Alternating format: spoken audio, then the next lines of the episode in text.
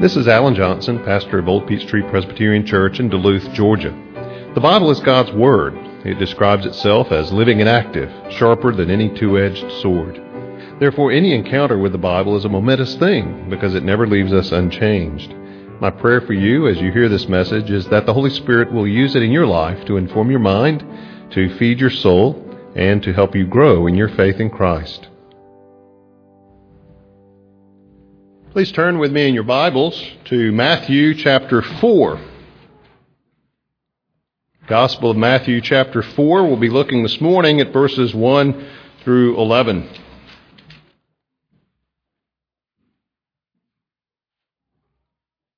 Hear the word of God. We'll begin reading in verse 1. Then Jesus was led up by the Spirit into the wilderness to be tempted by the devil. And after fasting forty days and forty nights, he was hungry.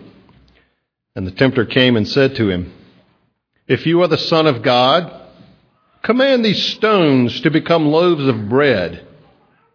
But he answered, It is written, Man shall not live by bread alone, but by every word that comes from the mouth of God.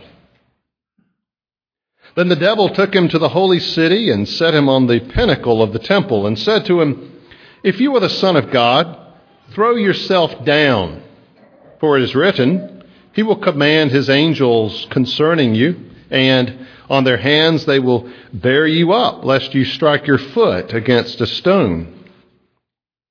Jesus said to him, Again, it is written, You shall not put the Lord your God to the test. Again, the devil took him to a very high mountain and showed him all the kingdoms of the world and their glory. And he said to him, All these I will give you if you will fall down and worship me. Then Jesus said to him, Begone, Satan, for it is written, You shall worship the Lord your God, and him only shall you serve. Then the devil left him, and behold, angels came and were ministering to him. Let us pray. Our Father, we come before your word now, needing to be fed, needing to hear from you. And so, Father, we pray that you would take these words, inspired by your Spirit, truth itself, and teach us, and feed us, and encourage us, convict us, rebuke us, train us, Father, that we might more resemble Christ, that we might live as your people in a way pleasing to you. For we ask it in Jesus' name. Amen. Could Jesus have sinned? In other words, as Jesus faced these temptations, was there the possibility that he could have said, Yes, Satan? Or was it all just a charade without any real possibility that Jesus would have sinned? Well, in answering a question like that, it's always helpful to go back to what we do know, to our first principles. What do we know about Jesus? Well, we know he was fully God and fully man. He wasn't half God and half man. He was fully God and fully human. As God, could Jesus be tempted? No. In fact, the scripture is quite plain in James chapter 1 that God cannot be tempted. The things, the kinds of things that Satan brought up were, were, were not in any way appealing or attractive to Jesus in his divine nature, as a divine person. But we also know that Jesus was fully human, just like we are. And in his humanity, could Jesus experience temptation? Absolutely. Because if Jesus were human, yet could not experience temptation, then he would not be human in a way that we are. Now, Jesus did not have a sinful nature. Did that mean he couldn't sin? No. Adam didn't have a sinful nature. Eve did not have a sinful nature when they said yes to Satan, to the serpent, and they ate.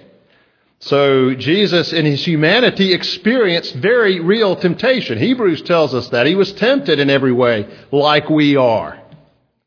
When Satan came to Jesus, there was something in Satan's offer that was in some way attractive to Jesus, that in some way would be appealing to him. Now, we're not saying Jesus was on the brink, Jesus was tottering, that he was on the verge of sinning and yet didn't. Jesus' answers came very quickly. And yet, the truth is in this passage that this was a real temptation. There was an element in everything that Satan brought up that would have been appealing, that would have been attractive to Jesus in his humanity, particularly in light of what he knew the alternative to be, namely the cross. Well, as we come to this passage that describes a very real temptation of Jesus, we read in verse 1 Jesus was led up by the Spirit into the wilderness. Now, for those of you who were last, here last week, you'll recall that we studied the passage just prior to this where Jesus is baptized by John the Baptist. And there's this, this Trinitarian manifestation of, of Jesus being there for baptism, the Holy Spirit coming down on him in the form of a dove, and then the voice of the Father from heaven who says, This is my beloved Son, with whom I am well pleased. You know, Matthew, at the very beginning of Jesus' ministry, points out this Trinitarian manifestation, revelation, and Jesus' ministry in Matthew closes with the Trinity. Remember the Great Commission in Matthew 28 go into all the world, baptizing them in the name of the Father and of the Son and of the Holy Ghost. So Jesus' ministry opens with this Trinitarian statement and it closes in Matthew with the Great Commission. Again, a statement of the Trinity. So, having just referred to the Holy Spirit coming down on Jesus to equip and empower him in his humanity for his ministry and to set him apart for this calling to which the Father, for which the Father had sent him, then we're again referred to the Spirit here in verse 1. After his baptism, after his being set apart for his public ministry, then immediately he goes into this time of trial. The Holy Spirit led Jesus into the wilderness for the purpose of being tempted by the devil. The slanderer is how the word could be translated, the accuser. Now, James, passage we referred to earlier, says God is not tempted by sin, nor does he tempt anyone.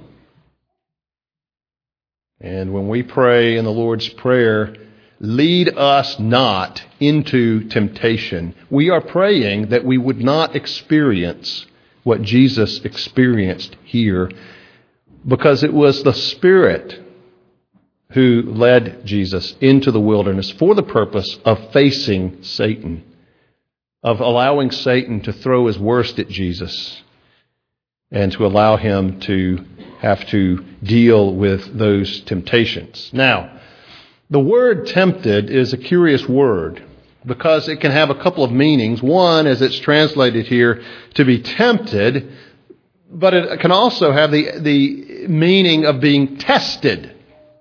And perhaps you've heard that distinction that God may put us in situations where Satan might tempt us, and God's purpose is to test us. And I think that's valid. We could also say that the Spirit led Jesus into the wilderness to be tested by the devil, to have the opportunity to face these temptations and to withstand them. Certainly, Satan's purpose in temptation is destruction, is to lead people into evil. God's purpose in leading his son, and at times perhaps us too, into situations may be to test us, to purify us, to allow us to see what we really are made of, what it is we've got in us, where we really stand. And Often it's a humbling experience because the facade of strength quickly crumbles in many situations where God may test us. We read in verse 2 after Jesus fasted 40 days and 40 nights, he was hungry.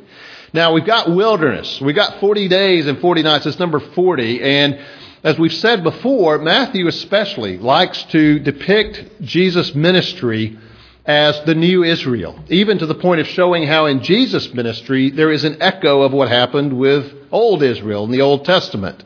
And you recall how the Lord led Israel into the wilderness. They were there for 40 years because of their unbelief. And they underwent temptation and testing in the wilderness. And it didn't go so well. They grumbled against God. They complained. And that unbelieving generation died out. Well, Jesus does, in a very real way, recapitulate or repeat the experience of Israel. But where God's son Israel fell and proved unfaithful, wasn't up to the task in so many ways, God's Son, Jesus, the new Israel, the embodiment of Israel, succeeded at every point where old Israel failed. And so it is here, Jesus recapitulates that wilderness experience. And he's fasted, not for 40 years, but for 40 days, 40 nights, presumably going without food, though uh, not necessarily without water. And we read that simple statement after fasting 40 days and 40 nights. He was hungry. He was, he was weakened. It was a grueling, trying time in and of itself.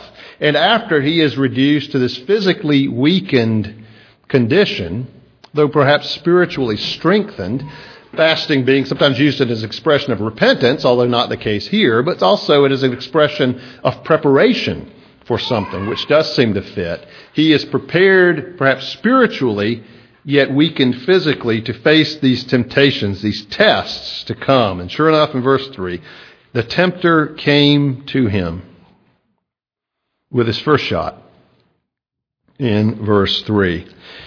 If you are the Son of God, command these stones to become loaves of bread. Now, Satan comes to him and says, If you are the Son of God. Now, how are we to understand that? Does Satan doubt that he is? Does Satan suspect maybe Jesus doubts that he is? Well, it seems to me best to understand this as not bringing into question that Jesus is the Son of God, but the word could also be translated since. If it is true that in fact you are the Son of God, or since you are the Son of God, make these stones become bread. Now, Matthew's just said he was hungry. He hasn't eaten in 40 days, 40 nights. He was hungry. And the first thing Satan does is come to him and say, Go ahead, command these stones to become bread. Why not? Jesus needed to eat at some point. He was human. He had a physical body that required food. What would be wrong with using his power to create bread out of stones? Not that he needed the stones, he could have created bread out of nothing. What's wrong with that? Well, from the very outset, it needed to be established, and Jesus needed to establish in his ministry that his purpose was not for himself, that his power was not for himself. It was not to be used frivolously just to exercise it at will, just to entertain people, just to draw a crowd, just to serve himself. The temptation, as we understand Jesus' response to it, particularly, the temptation was, You're the Son of God. Certainly, you should be entitled to use that magnificent power to meet your own needs, to serve yourself. That was the temptation. Really, the question was not whether Jesus was the Messiah, was the Son of God. The question is what kind of Messiah would he be? Not the nature of his identity, but the nature of his mission. Would he use his power to serve himself, or would he be, in fact, that suffering servant that we find described in Isaiah? And so Jesus responds, quote, quoting uh, from Deuteronomy Man shall not live by bread alone, but by every word that comes from the mouth of God. You see, Jesus had come to suffer in obedience to the will of his Father. It was more important to him to honor his Father and to honor the calling for which his Father had sent him than to use his power simply to create bread to satisfy his physical hunger. In and of itself, would that have been wrong? We really can't say, but certainly in this context, certainly for Jesus simply to satisfy his own needs at this point in response to the devil's requests, yes, it certainly would have been. And Jesus points out that there's something higher, something more important, something more consuming and overriding in his life than meeting his own very real physical needs. You remember John chapter 4, where Jesus had been talking with the woman at the well, and the disciples go off to get some food, and they come back, and Jesus says, I have food that you don't know about. And they're saying, What? Could, somebody beat us to him? Somebody bring him something to eat? And Jesus says, My food is to do the will of him who sent me. And Jesus establishes that principle right now. This is not about Jesus. That is not about his needs. It's not about using his power to serve himself.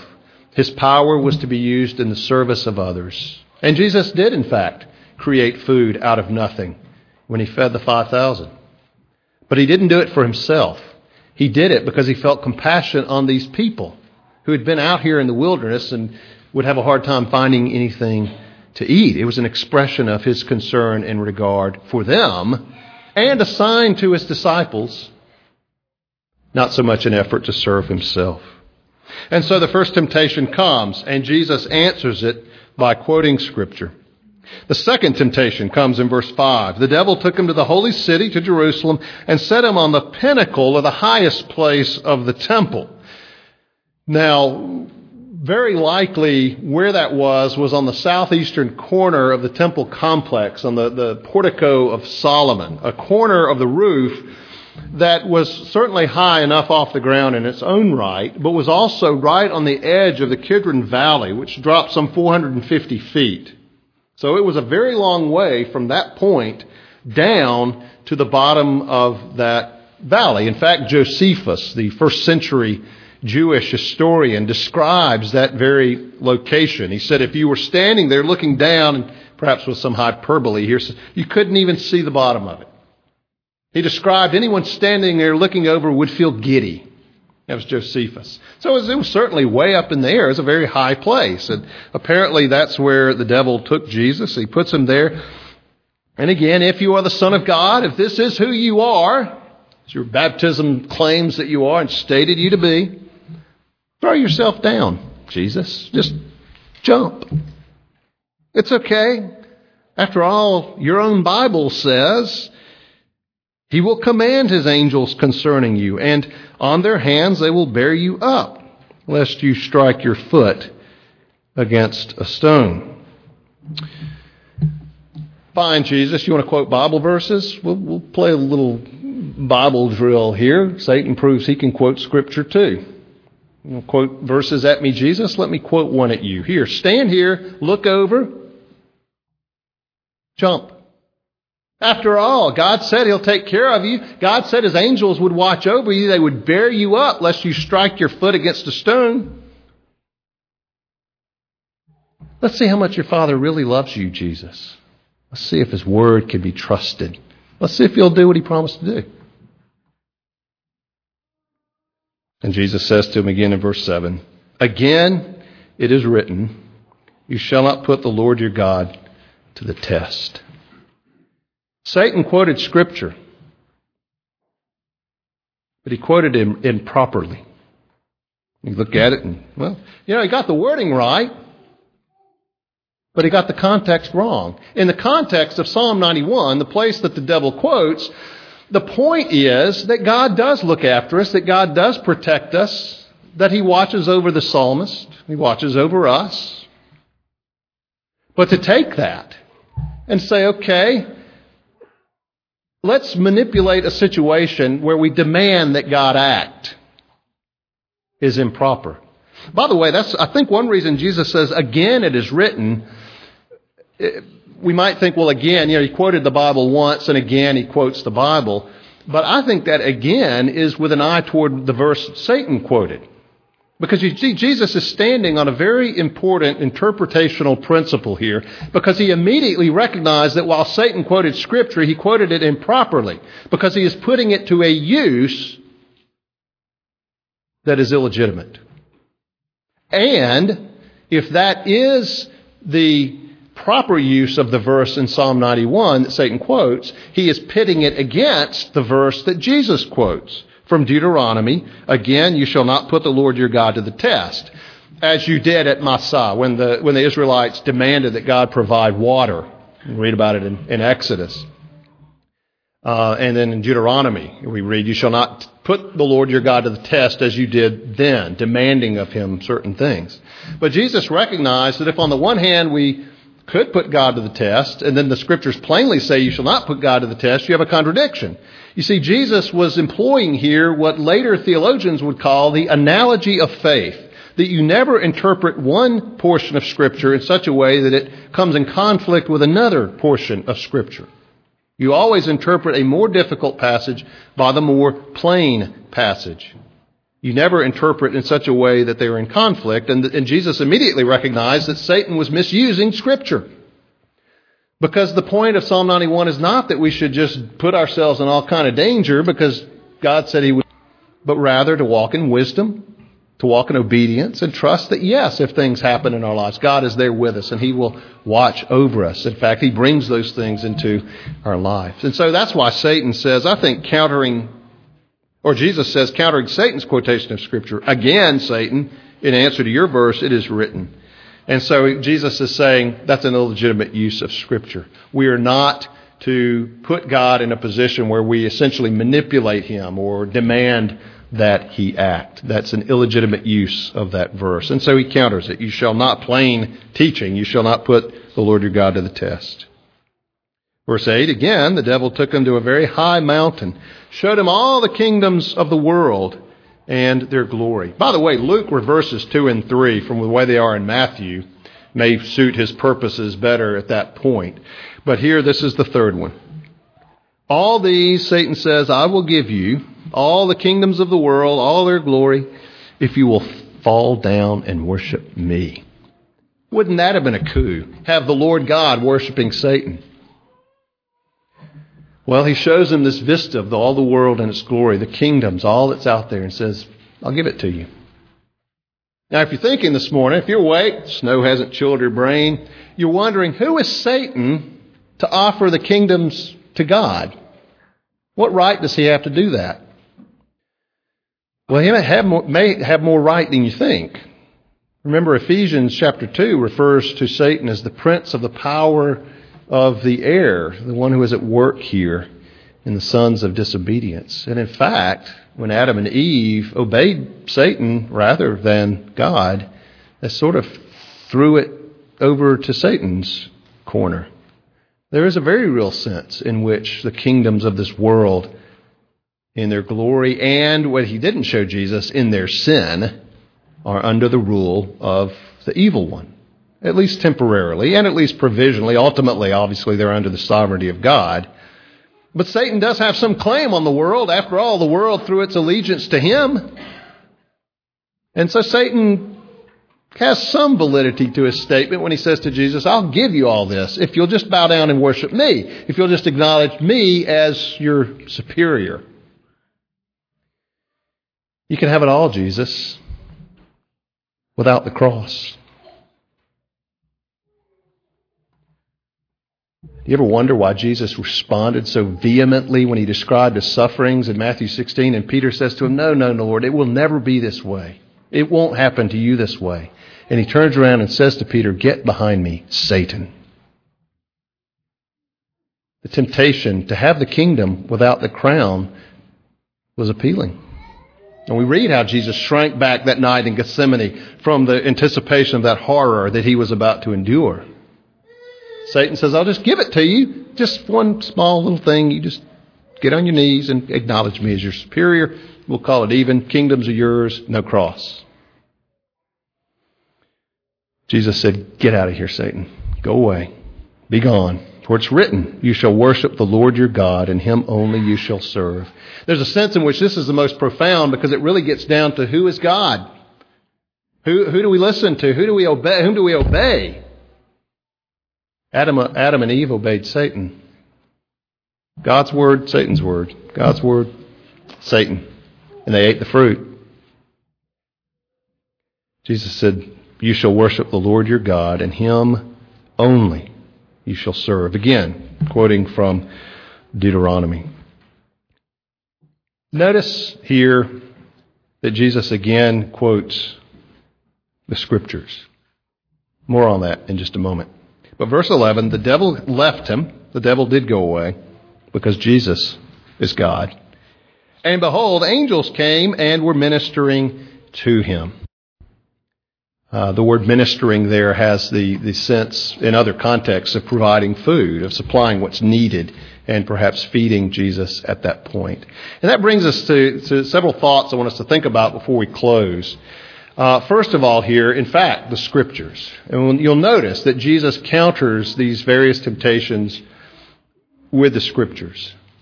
And certainly, apart from his own obedience, that sets a very clear pattern for us of how important the scriptures are in countering temptation in our own lives. You need to know God's Word. You need to know it certainly generally by reading it uh, in, in large portions, covering the breadth of the Bible. If not in a year, then certainly in a reasonable time, every, every so often, that you've covered the breadth of the Bible.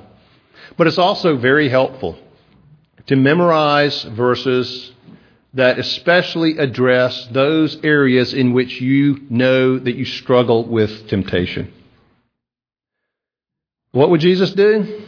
Jesus would answer the temptation with a portion of God's Word that, that speaks to it.